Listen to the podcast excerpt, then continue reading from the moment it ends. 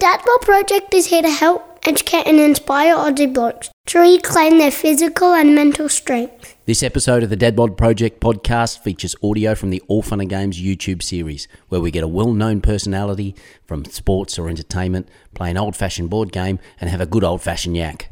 Some of the stuff we talk about is around the Dad Bod pillars of diet, training, and mental health, and some of the stories are just enlightening or entertaining or just downright piss funny. This is the Dad Bod Project podcast. This is the Dad Bod Project.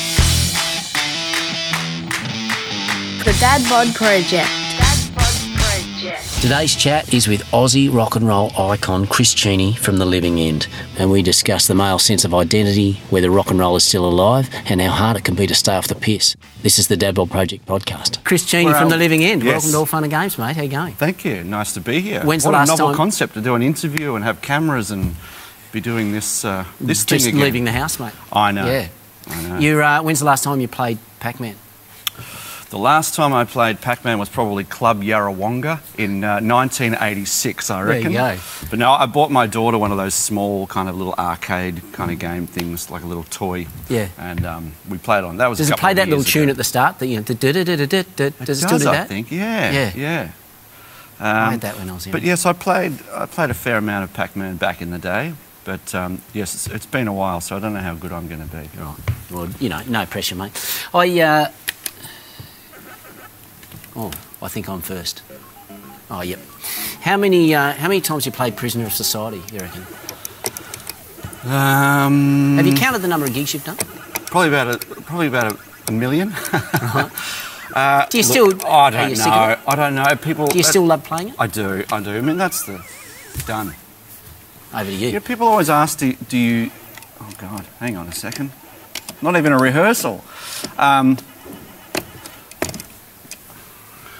done. It's a funny thing. People always ask, expecting us to say, oh, "I'm sick of that song. I never want to play it ever again." Yeah. But when when we do play it, we launch into it at a gig. The whole place erupts. Yeah, no doubt. And it lifts the roof off. And This how- is way harder than we thought this enjoy was gonna be. It is much harder. Yeah, well, that's what a great thing to say. You know, how many gigs? Do you know how many gigs roughly you've done, and how many times you would have played it? Some players count their gigs. Yeah, I, I knew in about 1999 Okay. because we spent pretty much like Just two years day. straight on the road at that point. Yeah. Um, you know, I think we did we did like 400 shows in you know a year and a half or something. It was just some monumental amount. Um, a little quieter these days. Well, maybe in the last little bit. And so that's another. I mean, that's the thing. So lockdown is a bit shit for you know those of us that might want to, you know, do a gig or something. So what have you, what have you done? You know, I've had a, a crazy journey because I was on tour here at the beginning of 2020. Mm. And when I say here, I mean in Australia Yeah. because I was living in Los Angeles at that point. You know, I can't concentrate and play Pac Man at the same time. This is the point to try and make you lose. Yeah, you're doing a good job. Yeah. So I flew home when the virus kind of, the pandemic hit and, and all that, and everyone went into a panic. So I flew back to Los Angeles, and because of the lockdown, because of the, the panic that was surrounding the entire universe at that point, we Yeah. packed up and relocated back to Australia. Yep.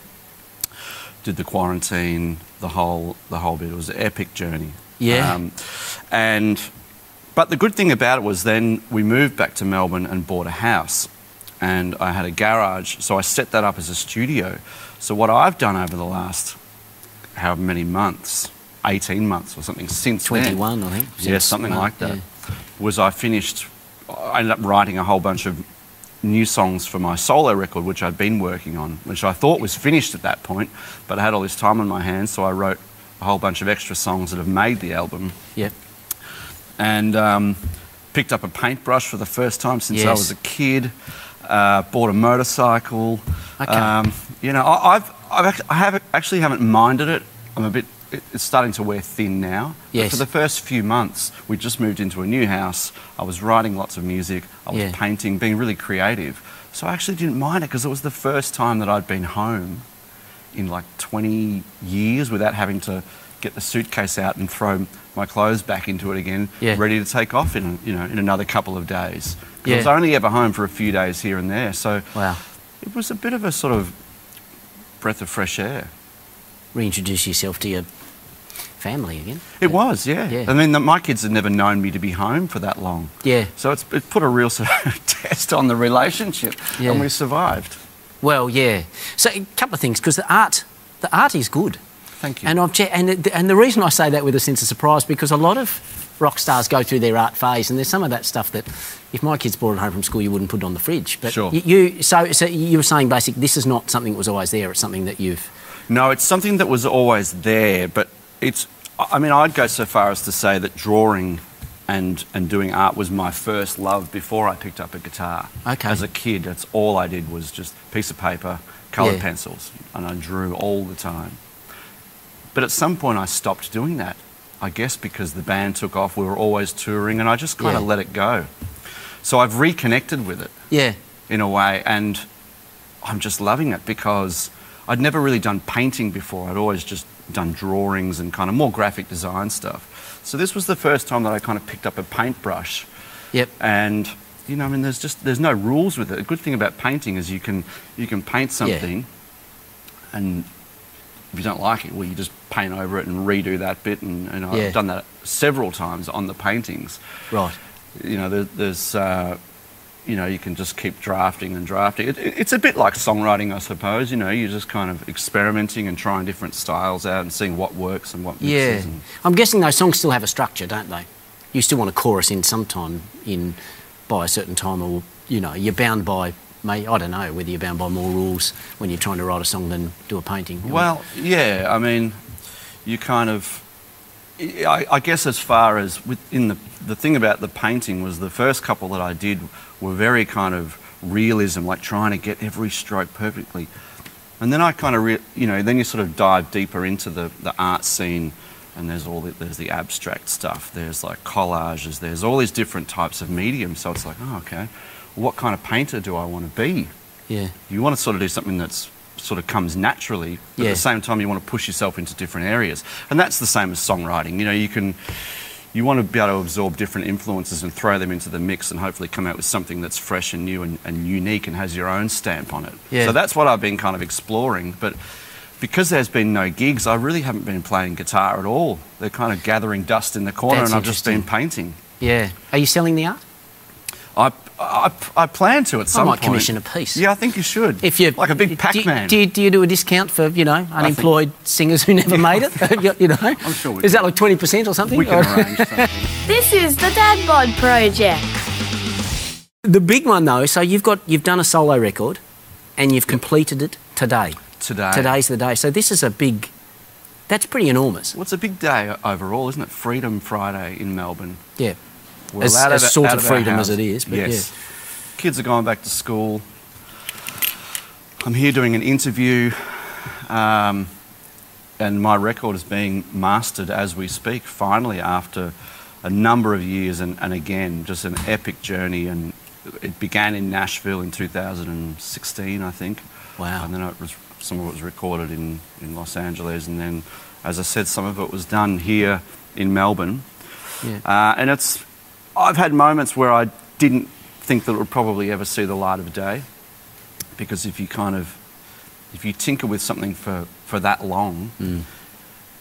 and, and you just don't sort of put it out, You it sort of tends to it become stale. Yeah. Yeah. But the great thing about the record is, I thought it was done when we moved back to Melbourne, and ended up writing, you know, three or four of probably the best songs on the record. So, is it living end in style? Is it? Is it uh, different? no, no, it's not. It's um, you know the first song, for example, is just piano and guitar and vocal, okay. um, and there's probably three or four kind of acousticy, kind of um, very stripped back songs, and the rest of the songs, you know, were done in Nashville with like pedal steel and a, a country band there. Wow. Um, okay. but it's it's very kind of rootsy in a way. But you know, I've always written songs that haven't necessarily fit what the Living End does. Yes. This was a great opportunity to to really um, yes to step away from it and and not not be bound by what what we generally do. Yes, because what you do is very clear, and this is a um, probably one of the hallmarks of a lot of great bands. Is like this is their product, this is what it is, Yep. and you know, so it was very clear what the Living End was from the beginning, and is still like that now. Which is, Yeah. you know, was there ever a plan or a concept, or were you like the rest of us who just said, "Oh, I'm going to get in a band with me mates and see what happens"? Uh, yeah, the, there, there was a plan initially as far as the look and sound of the band. We wanted to create something that, w- that we didn't have. There wasn't a band. You know, I think every band starts out like that. They try Yeah. and form the band that they Most don't don't pull it off though. No, well, I, I always felt like, you know, that mixture of that, that 50s rockabilly kind of energy and, you know, kind of stinging guitar playing and the double bass mixed with, you know, the punk rock kind of energy and combining those two looks together visually Yeah. would work. But I also wanted to have songs that were catchy, pop songs Yeah. with, you know, gigantic hooks. Yep. It wasn't about just, you know, brash kind of punk energy and guitar solos. It had, they had to be really good songs. So I kind of have this vision, you know, of that's how you want the band to be, but it doesn't necessarily mean that you're going to pull it off. And, I, and I'm, you know, I'm really thankful that, that we've carved out this kind of career that we have. Mm. But um, I'd say it's probably more, more calculated than, than people w- would, you know. Yeah. It, it didn't just occur. It was like, it was sort of sitting down thinking about it and how to mesh these influences together and for it to be, you know, something special. And, and you know, and 2,000 gigs under our belt. I mean, that's, that's Yes. really, at the end of the day, that's what won people over, was us playing live. Then we got on the radio. Yes, which is the old school way, and that's why that's probably the next question's pretty apt then, in that. And we had this conversation with Tim Rogers about you know how the, the nature of the industry has changed, and you know your opportunities to do a lot of gigs and get good and be exposed. If the living end started now, do you reckon you'd have the same chance of success?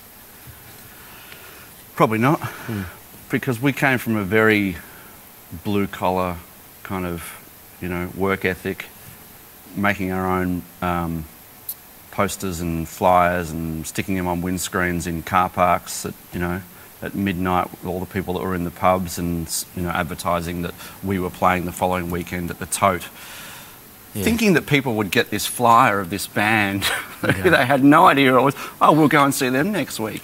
Maybe they did. The idea of now it's the social media kind of tool, and you have to be really savvy to try and, you know, to get a foot in the door.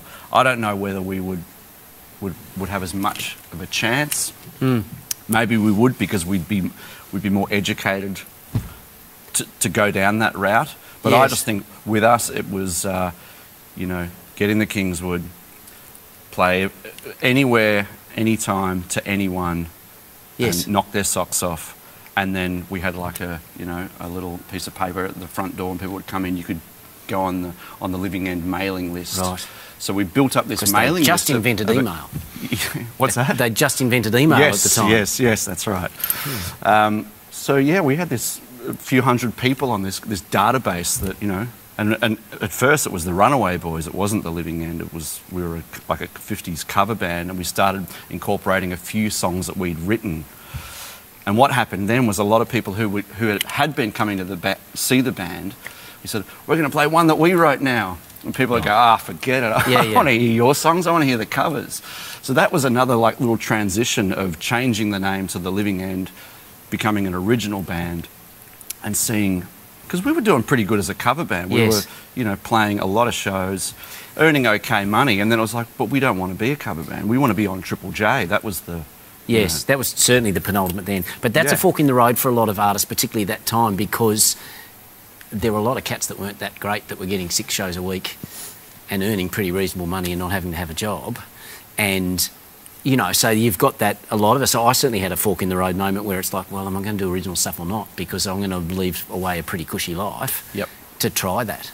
So, you know, so it takes a bit of guts as It- well. It, does. I mean, the cover band scene is it, it can be, in, especially back then, was incredibly lucrative. Yeah. Your Captain Spauldings and all those guys were Yeah. playing, you know, eight days a week. Yep. And earning really good money. Tommy But- was about 150 wanted- then. But Yeah. hello, Tom, if you're watching. But we didn't want that. We wanted to be the living end. We wanted to be this, this as, as we were saying before, we had this whole vision of the kind of band we wanted to be. And and, and you know, we, we kind of, I feel like every dream that Scott and I had as little kids Yeah. on our skateboards of forming a band came true kind of tenfold, you know. It How was, great. became bigger than what we ever thought. We just wanted to get on Triple J and play the ESPY, Yeah.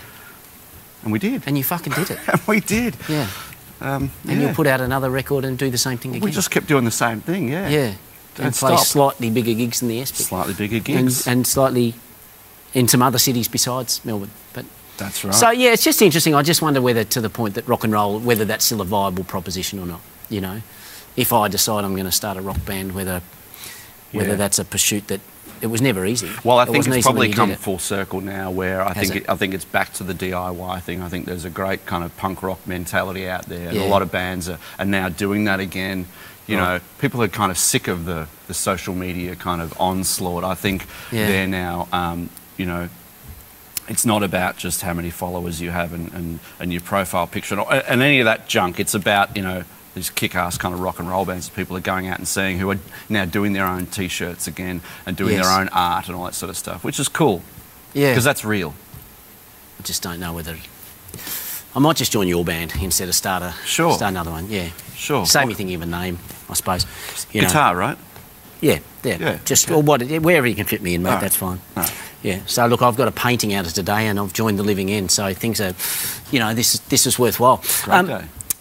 the just the the you've been around long enough now to have a you've got a genuine catalogue. You know, I mean, it's 23 years since the first record. Yeah. Something like that. I noticed that on your Insta. Yeah. So, do you look? Is there anything that you look back on that that's a particularly complete record, or even a song? Is there a song you look back and go, oh, "I fucking nailed that. That is just that is terrific. That's a rip snorter." Do you listen to your own stuff? No, you? Is there any? no. You don't. No. It's very difficult Why? because you just pick it to pieces. Right. You just would, would have do done that that, anyway. I differently. mean, you- Wouldn't have played that. Shouldn't have played that note. What did he play that fill for? it's just you Yes. can't listen to it. Right. Um, even though it was, it was a, it's a, it's a product of its time and, a, and, a, and, a, and a, of its moment. I have a really difficult time listening to it. Okay. I'm immensely proud of what we've done, Yeah.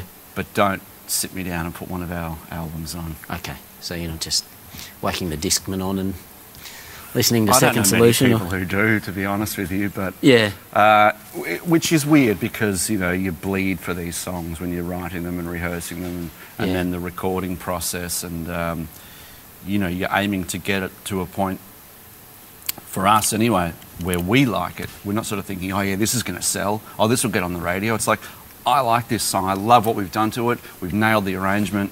Love that harmony there. But then a few years down the track, the last thing you want to do is sit down and listen to it. Yes. Yeah. So But- it's, you just. I mean, like I mean, you've closed the book on a record as of today. You'll probably do the same thing then, will you? Where you just go, well, that's Mm-hmm. Yeah, that. once- that's once. that. For better or worse, there it is, Yeah. and on we go. Are you still making a record in the same way or with the same thought process? And like I, the reason I asked that, we had this conversation with Joe Camilleri in the previous episode, and he's seen a lot of stuff come and go in terms of um, the nature in which music is consumed. If when you're making this record that you finished today, are you are you is that in your mind in terms of how this is going to be consumed? You know, or are you just doing it the way you always did it? So I'm going to make a record. That's what I do. Uh, no, there was a, there's definitely a conscious decision with this album that I wanted to surprise a few people because I think people see me and perceive me as the living end guy, and it's singer, guitarist, and there's a lot of energy on stage, and there's a lot of kind of, you know, all the acrobatics and stuff, climbing on the bass and all that sort of thing. So I wanted to strip all that away Yeah.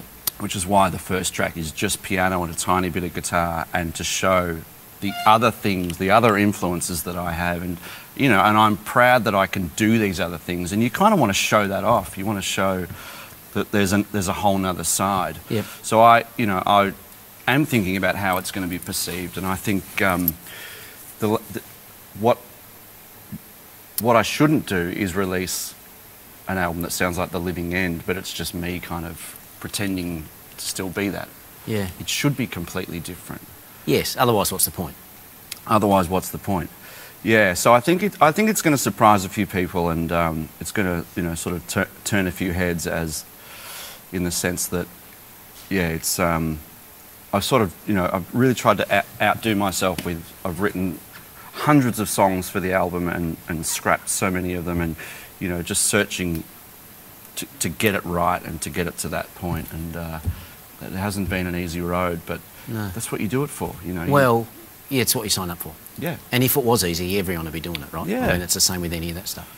Yeah. I want to ask you this one because it's um, you're a good one. It's, again, it's a conversation we've had a number of times on this platform and in dressing rooms, wherever else. But the the nature of Australian crowds, and you're a good one to ask this too because you've the living end have you've created an international footprint. Whether it's possible in a paragraph or two to how are Australian crowds different from those overseas, and have Australian crowds changed in the time that you've been doing it? Do you reckon? Probably more fights in, in the audience of Australian crowds. Wow. Well, I don't know. Maybe it's just a. The, we did this tour called the uh, the Red Hot Summer, which is great, Yes. and we're doing it again this year. And, and, and yeah, it's sort of. I guess it's seen as a slightly older kind of demographic to Laneway Festival or something. Yes. And you think it's going to be all mellow, but there's been a couple of um, dust ups at around 6:30 p.m. when we're on stage. People are out in the sun all day, and you know, Just a drinking couple of cougars wine. having a. Yeah, yeah. Uh, it doesn't really answer your question, though, does it? Oh, well, Um, it might not be something you've Well- noticed, but oh, it's just well, something we- that comes up. The thing that we notice more than anything is that we we have a, a career and a catalogue that's very well known here. yeah, That's not so well known when we when we play in Berlin or something. So they react to different songs. right. They don't react to as many. Whereas here, we're really lucky that we've had the amount of songs that we've had played on the radio, and people Yeah, you know they know them. Um, so it's just it's kind of yeah, it's not wildly different, you know, in in other territories, but th- there there definitely is. Um, yeah, there there is a difference, and people here tend to be the tends to be the rowdiest for that reason. right. Yeah, okay. What about the the voice and the singing competitions on TV? Is that a is that a good thing? you know, I, I would encourage anyone, like we were saying earlier, to bypass that and uh, and do it the old school way. Build build a crowd, get out there, play hundred gigs or more. Yes. Build a following, a loyal following that are, that are going to stick with you. Work on your craft. Yes. You know, I mean, just winning the competition and all the glitz and glamour and the TV and all that sort of stuff. And it lasts about a minute. Yes. You know, I don't even think it's 15 minutes anymore. No, no. So I would just say it's, um, yeah, it's, uh, you know, people think that that's going to, that they've made it. And, and I think it's, um, yeah, it's really confusing for, for a lot of people. So, but that's, you know, that's my opinion. And other people would say, well, I don't want to do a thousand gigs and drive up and down the Hume Highway like you did. If I can just go straight to Channel 7 get on a talent show and get Yeah. signed. But uh, it's very difficult to make it last. Yes. That said, it's also difficult to do. Um, even the bands that want to do a thousand gigs now, it's having that opportunity, and that's I guess comes back to what we we're talking about in the mid '90s. It was easier to do. There were gigs on a Tuesday night, and people would come to them. That's right. Yeah. and that's I think the challenge, the real challenge for this industry is that promising 22-year-old kids can play 300 gigs Yep. to make their band better or make themselves better as players, and that's the, you know, that's the, the Yeah. changing nature of, you know, of the industry in this country. Oh, Yeah. I mean, the opportunities back then were just everywhere. Yeah. There was a lot of bands, Yes. and I can remember, you know, just going Yeah. to see bands play and stuff, and, and being kind of, you know, jealous because they were, you know, they were playing to a room full of people, and they had a song on Triple J, and yeah. um, you know, but but yes, you could go any night of the week to a number of different venues that are unfortunately, you know, a lot of them are gone, and same with the festivals. You know, there was just more more opportunities and more festivals around at that point too, and uh, and there was a really good kind of mixture of people seemed to be more open to uh, you know bands that were throwing all different influences together, like Regurgitator and Spiderbait and Yeah. Front End Loader, and I feel like they were really unique bands that were quintessentially Australian. Yes. And we were influenced by that too, you know, because as we were saying, you know, we had this idea that we were going to mix a bit of that band, a bit of that band, you know, we are going to have pop choruses and everything that probably shouldn't go together sometimes, you know, was that, that punk rock kind of mentality and energy, but with like some pretty harmonies over the top, you know. Yeah. But somehow kind of managed to make it work. But but I think yeah, it was it was a great time in, in the late '90s there, where there was a, a real unique kind of sound and look to a lot of a lot of the bands. The Dad Bod Project is here to help, educate, and inspire Aussie blokes to reclaim their physical and mental strength. If we can just ask you about the, we were talking off air about the Dad Bod project and the work we're doing with that and men's mental health and how a lot of the stuff we do, particularly with AFL, but even a lot of the musicians we deal with, men's mental health comes into our conversation a lot now, which is certainly not a bad thing. Lockdown has hurt a lot of musos. Is that something that, you know, that I guess came across your desk in terms For of what you were having to deal with? Yeah, well, I mean, apart from you know those those first few months of the lockdown where I Unpacked. where I unpacked, yeah, Tried to work out, you know, where the tongs were. yeah, um, where I started doing a few different things and really really enjoying being home. After a while of you know constantly getting those emails, that gig's cancelled, that gig's cancelled, and thinking That gig's cancelled again. Yeah, That uh, sort of thinking, oh, this thing's not going to go away anytime soon. Mm. Unfortunately, it's pretty safe to say that the music industry and the arts are going to be right at the back of the queue, Yeah. As they still are now. as they still are now. I, I began to have a few moments of kind of feeling a bit lost, feeling like looking at my guitars and kind of going, it really is starting to feel like something that I used to do. Yeah. um, playing on stage, and you know, or someone would post, you know, someone posts a, a video or a photo, and they tag you in it, and I'd look at it and go, I don't even remember doing that. Like that just feels like a different person. Yeah, you know, some festival in Japan or something. I think, God, that it's like light years away now. Yeah. And it's very easy to start getting depressed about it and, and to start feeling Yeah. like if I'm not that guy, who the bloody hell am I? Yeah. You know, it's all he's the only guy that I've known for 25 years. Yes. It's all I've done is And is that your friends know tour. and that your family know that's Yeah. that's who you are to them as well. That's right. Yeah. And that's the massive thing. We have that conversation a lot around, particularly for blokes who wear, and this was even more so in who you are is what you do. And we still battle with that, I think, a lot. And I think a lot of musos a- absolutely had that. So that's why it's wonderful to hear someone like yourself say that, is because it's like, well, what is my sense of identity? What am I going to do if I'm not going to do this? You know, am I still that guy? You know, and then the challenge of reinventing yourself if you have to, because that's hard at any time. But for blokes in their 40s, where they have to go, right, I'm it, it requires a lot of psychological energy to get out of bed and go right. I'm now. I'm also going to be this guy in addition, or this. You know, that's they're not easy things to do. They're not. And, and, and uh, you know, some people will say, oh, oh, you're in a band. How long have you been in the band for? I say, "Oh, God, since I was about seven. Yeah. You know, I don't, I don't know how to do anything else. Yeah. So the idea of having to maybe get a different job, yeah, I'm bloody useless. I, Yes. I wouldn't know what I would do. yeah. I'm, I feel like that. I'm. I am unemployable, doing anything else. That's why we're doing the show. I mean, what else am I going to do? Yeah, yeah. I totally get it. Yeah, well, you're pretty good on Pac-Man. I, I'm Not I'm, great. I'm working on it. Oh, I think I won, didn't I? Yeah, you won, but it's because I lost. We're going to do this one. More time. We're gonna go time. again, okay. Yeah, we'll do this one more time, and Yep. we'll um, we'll decide once and for all, Chris, who's king of Pac-Man. You know who's been great on all that sort of front with, uh, particularly with men and talking about things and, and the mental, the mental issues is Jimmy Barnes. Right. And okay. he, um, you know, because we sort of all think of Jimmy as being this, you know, this tough yes. boy from Glasgow drinking who sorts everything of out. and That's right. You sort it out with your fists.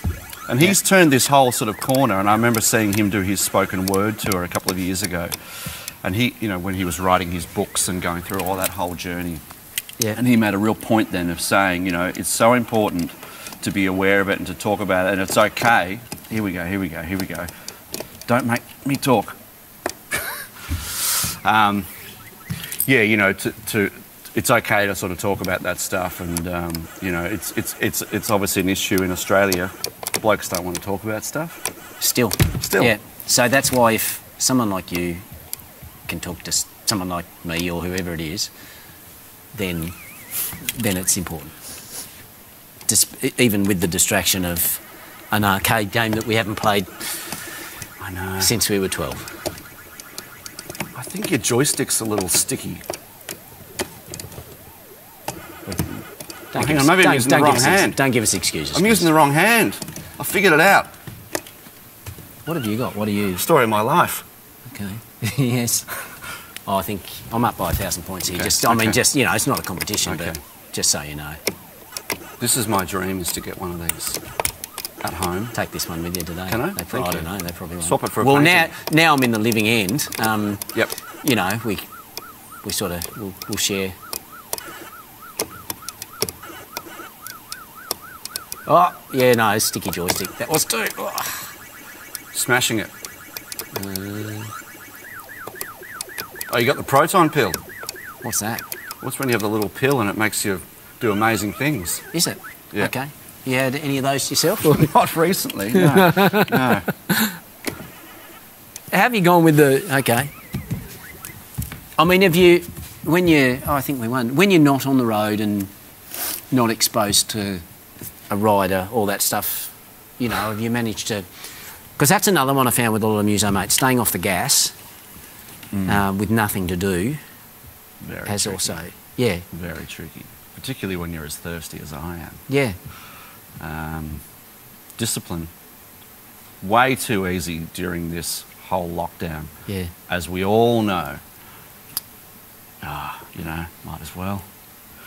And it's just, it's, it's a trap. And I, you know, I, I'm not going to get into it too much, but I've definitely had my problems with it. And yeah, Um, I've just recently started getting up every morning at 6:30 and going for a, a huge run, and or else it just gets on top of you. It just becomes you know a vicious cycle of Yeah. of not exercising, sitting around the house, starting to drink too early. So um, yeah, and it's it's been great. It just it sets me up for the whole day. You know, everything they say about you know the exercise is just it's uh, physically we all know about that, but but the mental side of it is just enormous. So I come home from a run just with a coffee on my mind, you know. Yeah. it's like gotta And have not a can of EB. Got to go the extra K so I can get that coffee, and it Yeah. drives me. But then I get home and I'm and I'm high for the rest of the day. there is so much more in that little tip. And, and for what it's worth, every, every conversation we have, none of us are necessarily experts, and we know there is no one size fits all. What the conversations around, I'm one guy, this is what I did, this is how it helped me. If you're struggling, maybe it'll help you. That's, that's the rhetoric around what we're talking about. But the, that thing around routine and exercise are massive, mm. right? They're really simple mm. and simple concepts. But, you know, and particularly with the work we're doing with the Dad Bod Project, really that's what it's about. And how, like you say, it sets you up for a day. Yeah. Give yourself a sense of structure, a sense of responsibility, a sense of achievement. That's right. even a little one. That's right. Because, you know, it's you versus yourself in the morning and you, you win that first little victory. Yeah, and the discipline becomes the reward. You know, Yeah. at first you kind of go, oh, I can't be bothered going, or Yeah. you know, or you go for a run and you go, oh, I'll just do, I'll just go half the way today. I mean, that's fine to do as well, but it's when you, you it's when you push yourself and you make that sacrifice that you think you can't live without not having that drink, or you can't live without not doing that. But if you do, the reward that you get because of that, you know, far outweighs it. So it's just, you know, you've got to kind of give yourself a bit of a nudge to, to get out there and do it, I, Yeah. I find. And then, as you say, once you get into the routine of it, once you stop, my God, how hard is it when you, like, you don't run for a couple of weeks or something? You, you feel like you're back to the beginning, but Yeah. that's okay. And you're back to the beginning for a shorter space than you think you're going to be.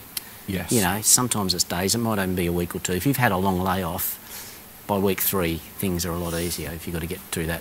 that Yeah, and thing. uh, look for me, just not doing gigs because when, when we do a, a show, it's like, you know, it's like a physical endurance Yeah. test. Um, Yeah. So to not have that, you know, you've got to got to find something else to do Yeah. rather than just yeah running to the fridge. Yes. Yeah. The discipline is the reward is a good name for an album. and now I'm in the living end. Maybe that's what we'll call the next record. Chris Cheney, thank you for hanging out on All Fun and Games. No worries. Thank you. Thank you for reminding me what a terrible Pac-Man player I am. I'm gonna have to go back to Club Yarrawonga. Yeah, we'll, we'll book your gig there. All right. Yeah, okay. Good. Thank you.